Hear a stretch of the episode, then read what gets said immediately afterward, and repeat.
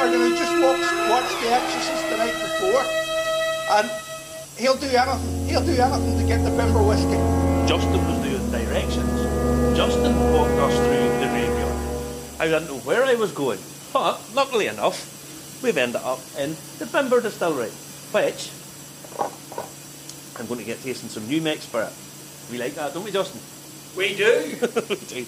now, we're joined by Matt McKay, who is, well, you've got a lot of different, you wear a number of different hats, my friend. Um, Sure. Uh, you are marketing and publicity. Yeah. You are cask selection and Cask assessment, Cask cask, assessment. selection, product development, all round talky whiskey person, whiskey geek, label writer. Yeah. There's, Yeah. there's, there's only there's only eight of us here, um, Yeah. and so yeah, we've all got to pitch in and do the things that, that we're skilled at. Yeah, Yeah. yeah, yeah. But small operations, I think everybody has to be a sort of jack of all trades with these things. Now, your background, Yep. before you came to Bimber, we'll get to Bimber in a little second, but you personally, you've worked in whisky for how long?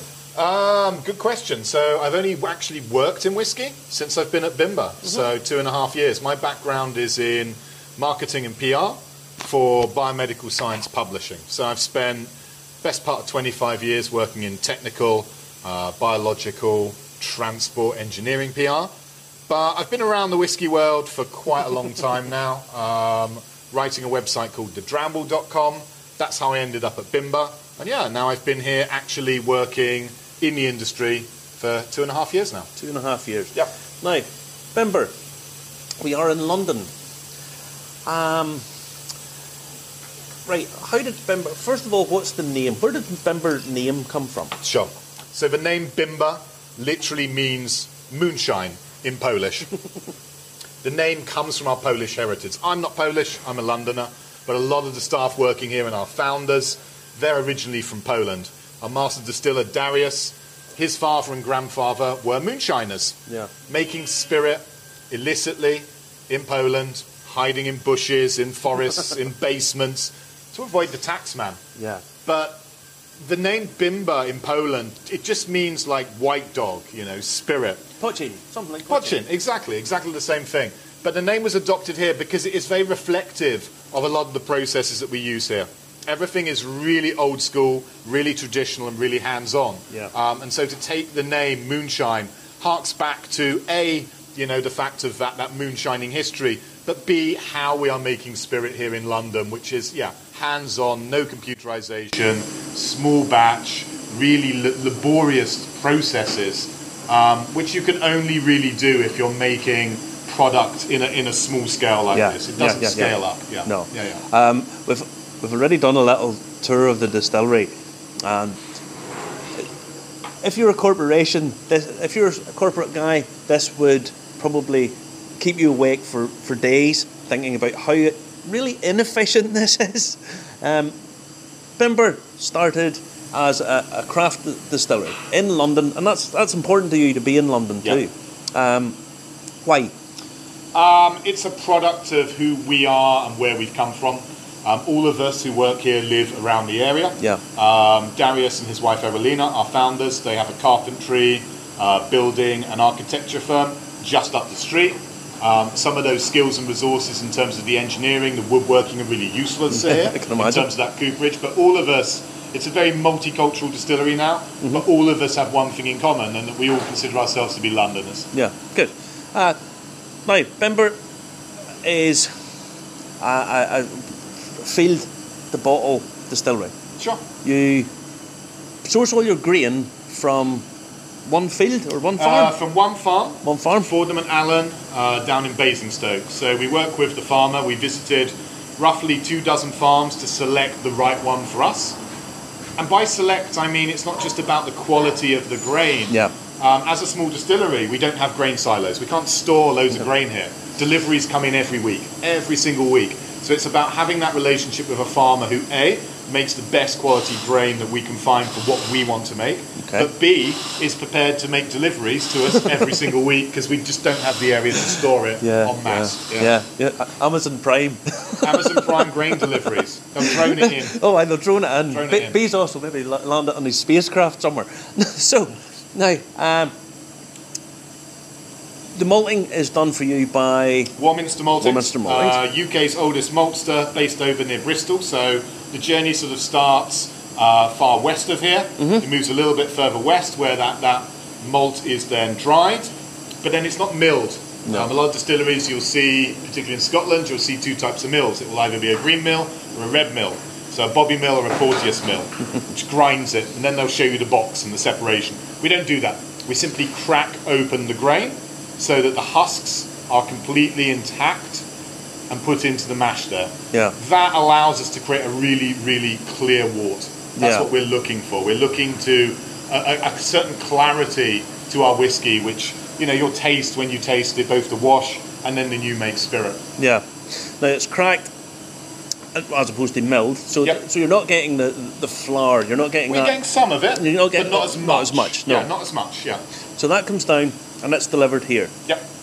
You then run it through uh, your, your your mash tun. Yep. Half half ton mash tun. Uh huh. two sparge waters, not free. We get as as much good quality wort as we as, as we need Yeah. in terms of the convertible starches from just using two sparge waters in that half ton mash tun. Okay. And again, as we spoke about earlier, cracking the grains and not milling it, it creates a very different density of that grain bed. Mm-hmm. More than likely allowing a lot of that sparge water access to all of those grains to get them moist to allow for good conversion. Now you're not doing your third sparge water. No, uh, Again, if you're a corporate guy, might want to turn off now because this will scare you.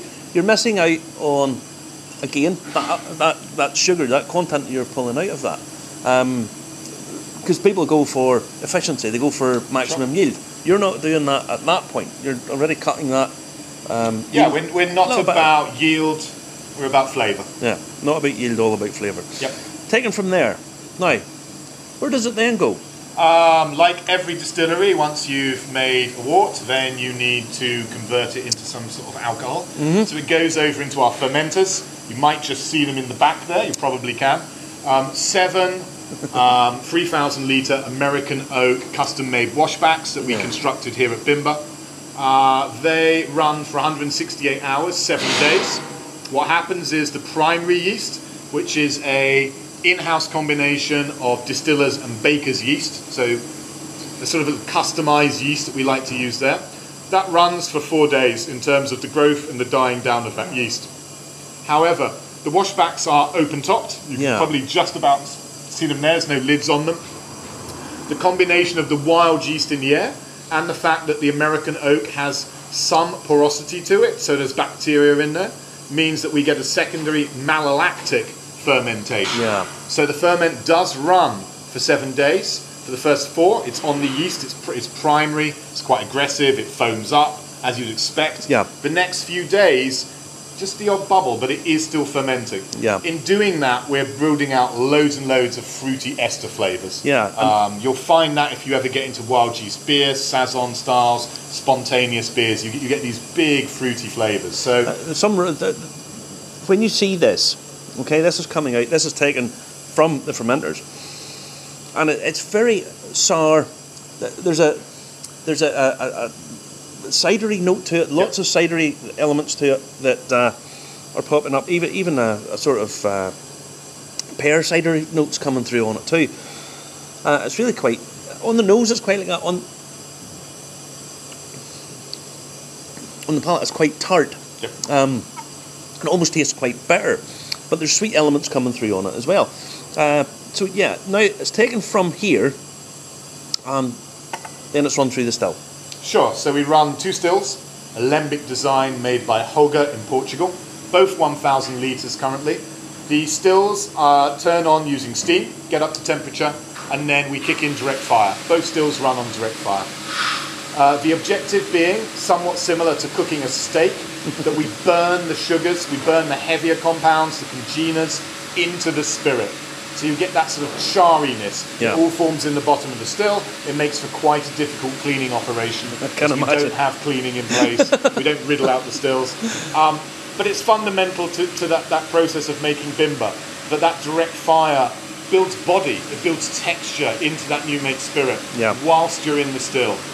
Now, your cut points. Yep. You, you've mentioned you mentioned to me about the cut points. They're quite narrow. For a start, you don't redistill the heads. Yeah, heads are not redistilled at all. We simply throw them away. Um, that's not a great deal of liquid. It sounds like we're throwing away whiskey, Yeah. and I guess notionally we are. It's a very small amount of liquid. Yeah. But again, we don't believe in making efficiency savings for the, for the expense of flavour. And by doing that, we get the exact profile that we're looking for. Yeah. Cut points very, very narrow. We don't dig into the tails at all. That would make a very different whiskey again. So what we have is effectively a ferment that, because it's open topped and long, is, is dirty. It's a dirty style of ferment. Yeah. A distillation regime that starts off dirty because we're burning in congeners and heavier compounds into the spirit.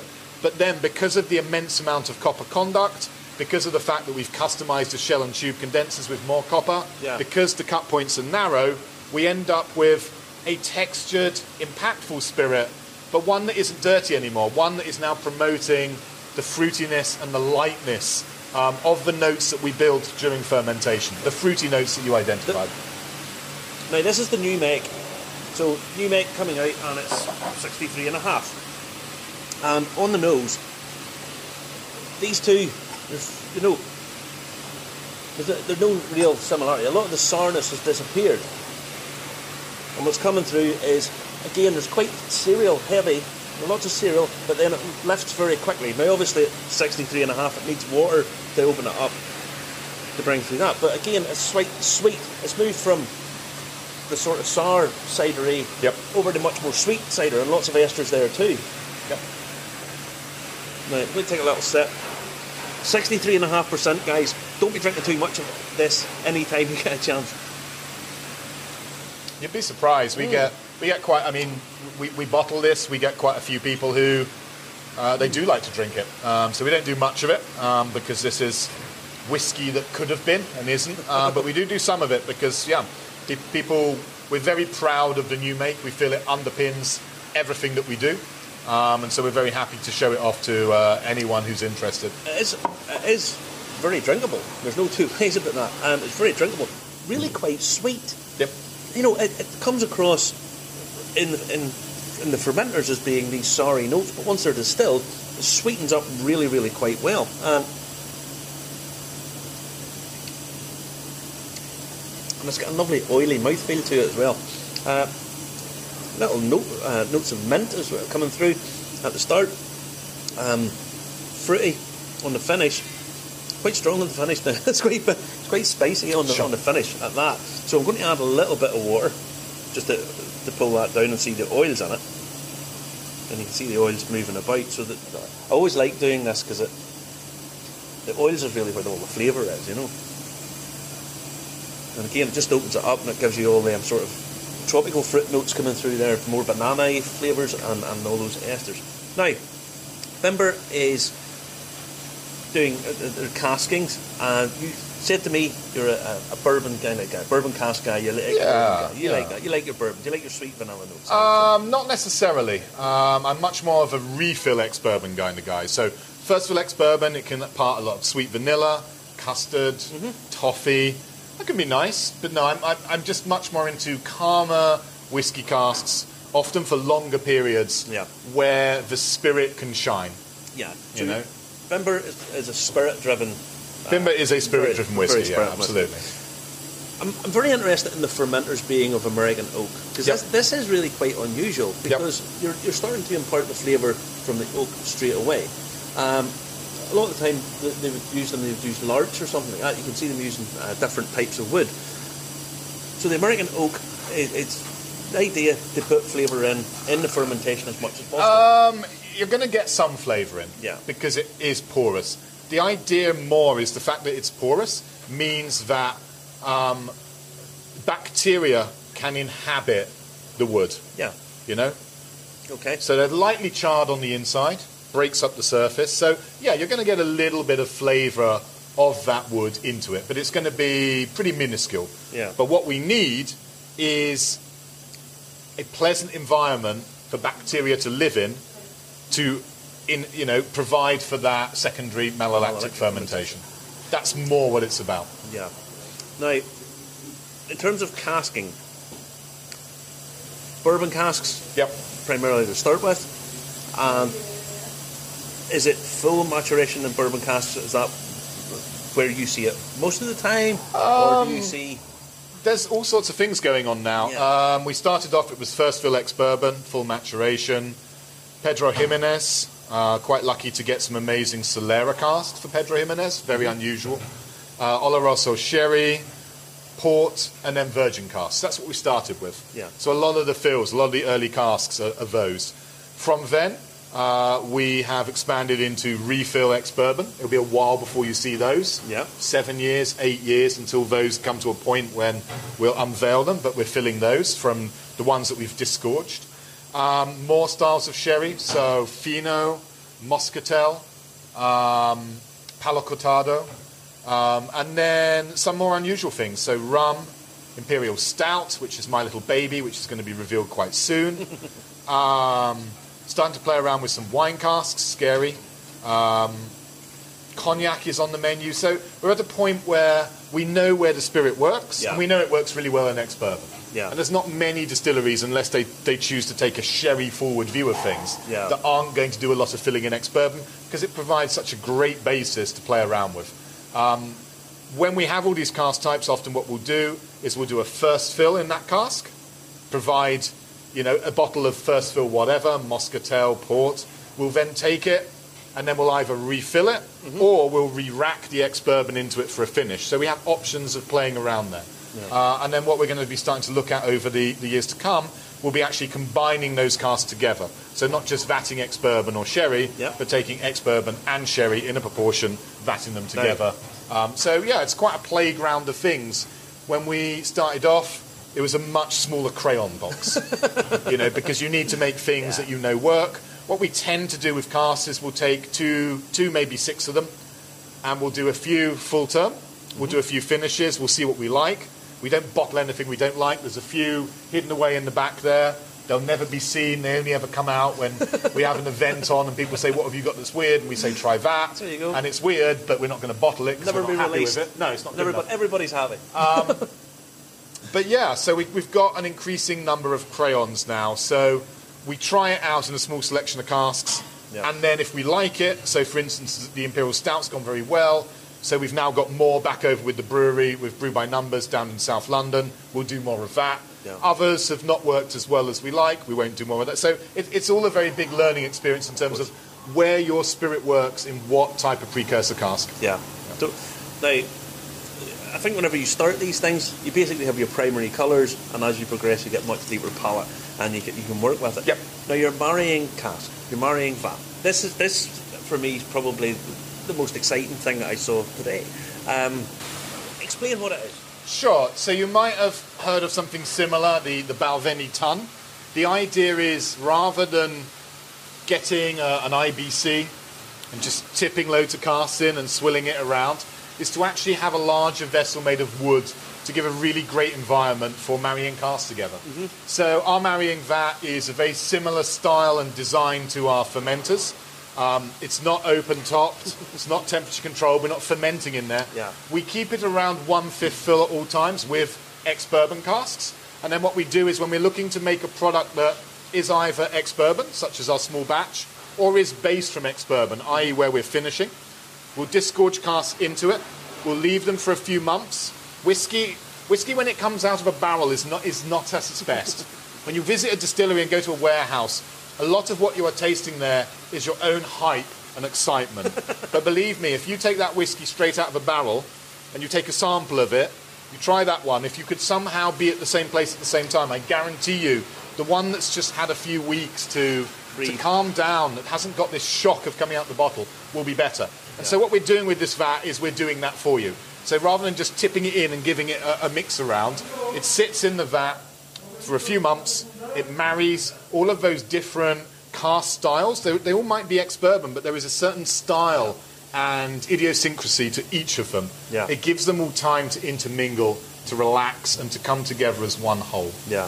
So I, I, I like that sort of Solera, Solera esque mm-hmm. appeal to it. I like that because it carries on.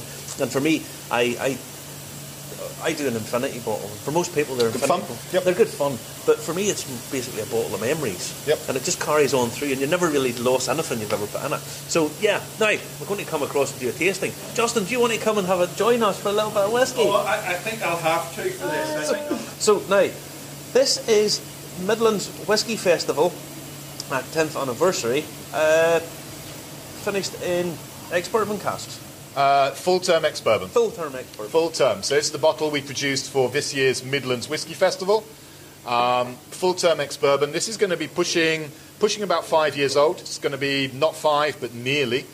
Um, next year we'll be releasing whiskies that will be five years of age. This one very close. Um, yeah, it spent its whole life in the first fill ex bourbon barrel. Because it's a single cask, we offer it cask strength, 58.7%. So got a bit of punch, will take Yeah. a bit of water. Yep. Um, the profile, without giving you tasting notes, I generally let visitors do that rather than I do that. You can find my tasting notes all over the bottles and website. Um, I must be getting good at this, Marty, because I could tell that was a bourbon one. there you go. Yeah, I, I'm supposed to pay, There you go. pay the dumb full, but I'm beginning to get Um, this. You're never as dumb as you look. The profile is, for me, very much what we do at Bimber. Um, the wash you've seen talked about, the spirit that you've seen and talked about in an ex bourbon barrel. Yeah. This is what Bimber's all about. Yes, there's lots of different angles. We can add sweetness from sherry, Madeira, port, whatever.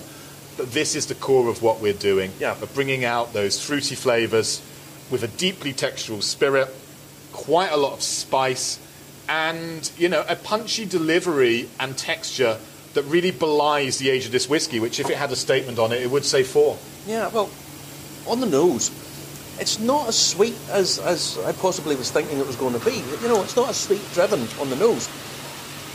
There's nice cask influence there that is coming through, but there are nice deep uh, fruity notes. Um, almost almost cooked apple rather than Sure. than the sweet apple. You know.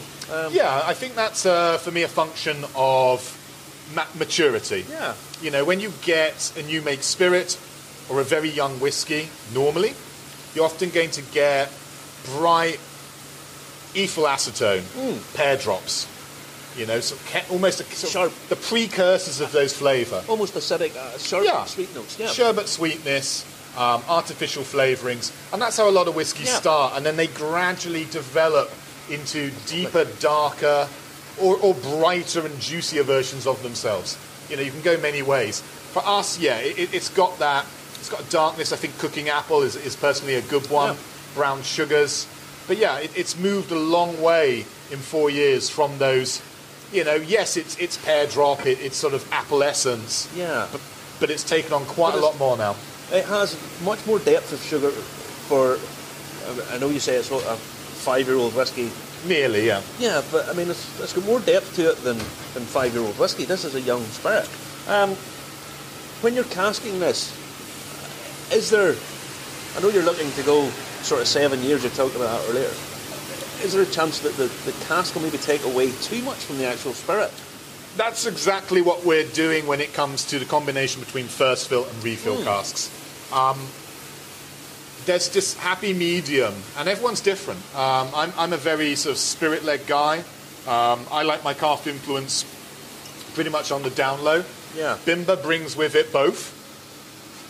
That's in, in quite a lot. That's but there will be a point when we as a distillery decide that the cask influence is too much. too much. Uh, for me, it's probably going to be around eight years. That's when I think this profile is going to be amazing, but it's sort of on the peak. You know, the cask influence is really, really starting to come forward. That's why we have the refill casks, where, you know, those bad boys, they're going to take us through 12, 15, 18, Yeah. depending on how much activity is, is left in there. Um, and so we've got both. We've, we've got these casks that are going to deliver punchy whiskey, which belies its age now. Yeah. And then we've got casks which will deliver a more subtle influence and allow that spirit to mature with a lessened wood influence over a longer period What, of what kind of money's in a bottle like that? How do you mean? What, what, what how much it does it cost? cost? Um, I don't know how much uh, Midlands Festival sold it for. Um, we sell most of our single cask releases for around 80, 80 to 85 pounds, Okay. that sort of level. The small batch releases are 65 to about 68. The underground releases are more. We have to pay money to Transport for London to do those. Oh, they But need their money. They need their cut. Well, nothing is ever for free. But it's Nothing affordable quality. That's the market you're aiming for. Yeah. I've actually put a little water in that because I think that works much better with a little bit of water in it. And uh, if anything, it's actually spiced it up on the finish. Adding water to Yeah. most whiskey brings out the cask. It's spiced it up a little bit Yeah. on the finish, um, much more than I thought it probably would have done. Um, that's lovely. It's really, really nice. Thank Uh, you. So yeah, there's your development. Spirit, Yeah. four and a bit years. And that's Bimber. Yeah. Um, well, uh, yeah, absolutely. Uh, very, very, very, very nice. Thank That you. is very nice. Um, now, ex bourbon. Now you mentioned underground. We can't not mention this. This is sort of the collectible series that you're doing. Um, It, it is a series, yeah, yep. and how, how far in are we with that? And Um, at the moment, in bottle, only the first four. Four? Uh, there will be 44 releases in the whole series, not all 272 stations. Uh, by my calculation, if we did do all the stations, that would take us nearly 17 years. uh, that's a bit too much for us. Uh, I'm, I hope to be retired at that point. Let's see. Um, we've done the first four, um, which you can see up there. yeah. The next four we've just announced. Uh, they'll be coming very shortly. Um, so we'll be doing in batches of four, probably three or four times a year over the course of the contract that we have with TFL to do these to do these bottlings of their of their stations. Yeah, and uh, I mean these will be highly collectible. You can't ignore that these days. Sure. This is a huge part of the market now. Um, I, I, I have to say, once you've done the underground, you definitely have to get in touch with who is it owns Monopoly and do the Monopoly board. That wouldn't take as long because there's not as many stations, It, Matt. it, it, it wouldn't, but I think the idea of doing something else where we have to pay a royalty fee, Yeah. I think that's too much. So we don't mind doing it once. Um, but yeah, uh, the Monopoly is fun, but no. do not pass go. Do not collect 200 Um, bottles of. No, but another idea for you, Matt, because I always have these good marketing. Oh, no. What about theatres of London? That would work. I've, I've heard it all. Um, if you go online, people love to speculate and just make up stuff about what whiskey distilleries are doing and why they're doing it. Um, and so I've read recently that we're going to do all of the UK airports. Um, I heard about bus routes, and none of this is true at all. we're literally doing these 44 stations, and then we'll do something else. Do you know, something else. Um, and there are no plans for anything else at the minute. It's um, it's quite a lot of work for Bimber as a really small distillery um, to continue doing what we're doing and do these stations. Yeah. Uh, what a lot of people, when they first came out, didn't realise was we we've not stopped doing anything that we're doing. These are in addition. There's something there's something else, as it were. Um, so it's quite a lot of work to do all the releases that we're selling at the distillery, that we're selling online, Yeah. distillery exclusives, the ones for Bimber Club, and these ones. So yeah, the, the idea of doing yet more series based around landmarks, um, I, I, I can safely say here and now, no. So this is the only chance you'll get to do this. Okay. Now, the whiskey. You're doing other stuff as well. Uh, you you you started off doing gin. Remember, started doing. We started off before we had Spirit of Age with gin, vodka, and rum. Um, it's a way a lot of distilleries get some revenue in when there's no money to be made from the single malt. Um, but you're doing something interesting today. Um, today we're playing around with some potatoes. Um, we, because we're small, some distilleries you visit Cotswolds and Cotswolds make a reasonable amount of gin. They'll have a separate a separate still for that, and that makes production sense because you're not you're not pirating your production from one thing to another. Yeah, yeah, yeah. Uh, we don't have that luxury, so whenever we're not making single malt. We are making something else at the expense of single malt. Yeah. So I would say we're probably only making something else three times a year. Um, we do a couple of gins, one with uh, oolong tea, one with kumquats. They've been pretty popular. Uh, my wife loves the kumquat gin. Um, we've got through quite a few bottles of that. Justin, super I'll be right tasty. up Justin Street. to be Super tasty. Um, and at the minute, yeah, there's some potatoes going on there. So I'll, I'll, I'll let you guess what we might be doing with that, particularly as a Polish distillery. Yeah. Um, but yeah, it's it's it will be those sort of productions would be one or two days in a, in a in a year. So one or two casts of these being laid. Uh, we're not even, made- no, oh, they, not these won't be casts, cast. No, Oh yeah, so for, literally a, for- a run of spirit. Oh, they're not casks. So you can even guess, even narrow that down. With Yeah. Um, yeah. So, um, as your standalone products, you have your ex bourbon. What what is your standard release? If you're walking in to buy, Sure. What would what's your standard releases? Uh, if you're walking in to buy from Bimber, you'll probably find the shelves bare.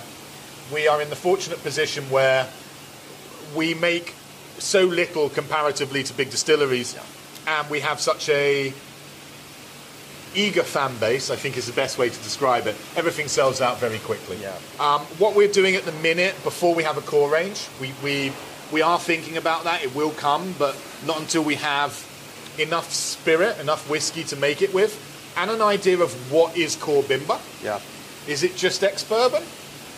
I think it could be more than that myself. Yeah. Um, so you get our, what's our called our small batch products. So our small batch products, just grab two here. Um, ex bourbon casks made in the, the vat that we're talking about. Oloroso cask, so started its life in ex bourbon, then was re racked for an additional maturation or finish, as you were, in Oloroso. These small batch products are effectively the mainstay of what we do. Yeah. The bigger releases. This one was 5,000 bottles. This one was about 900. Yep, 980. And we're going to be doing those for a few years whilst we build up the stocks for a core range. okay, Alongside that, you've got the single cask releases, country editions to spread the Bimber love around the world, um, festivals and whiskey clubs. We do like to support them. Yeah. The occasional distillery exclusive. We want people to be able to buy something when they're here, um, and then the underground series. So that's kind of kind of where we're at at the minute. Uh, a few extra things on the sides, but yeah, effectively, if you want to get into Bimber, we'll always be producing these. There'll be a bit of a gap between them. Yeah. So it's not like a core range. A core range product for me is something that's always available. Yeah. So And you take a look at, and it's being tested, like Springbank, 10, 12 cask strength, 15, 18. Those are core products. yeah, Can't buy them. So when does a core product become not a core product? Yeah. When it all sells out. So yes, these are what we're going to be doing in the future. Um, there'll be different ones. They won't always just be ex-bourbon Oloroso. There might be some beery things or some different sherries. Um, and then when we get to a point where we feel we A, have enough stock, and B, know what core Bimber is, Yeah.